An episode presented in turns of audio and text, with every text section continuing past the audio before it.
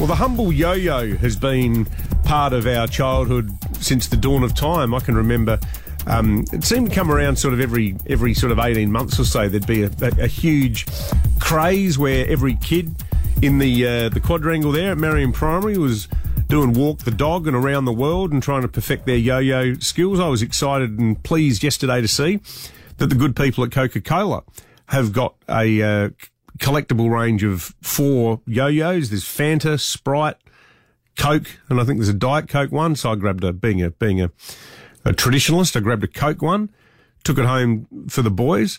But I was I was chatting to the guy at the supermarket, and he said, "Oh, you, you're lucky you got in for this." And I said, "Oh, are, are they going like hotcakes?" And he said, "Well, yeah, they are." He said, "But no, the point is, this is apparently going to be the last of the Coca-Cola yo-yo promotions. Now I'm, I've put a call into Coke and I'm trying to get an answer on this because I'm not sure if this is something where the company has decided to vacate the space or whether there's some sort of new government mandated restriction or maybe a guideline that the company's decided to adopt. But apparently this is going to be the last ever yo-yo promotion branded by Coca-Cola Amatil because the company um, doesn't want to run the risk of being accused of using yo-yos as some sort of soft diplomacy technique to encourage children into a life of abusing soft drinks. Now, I I just hate this stuff.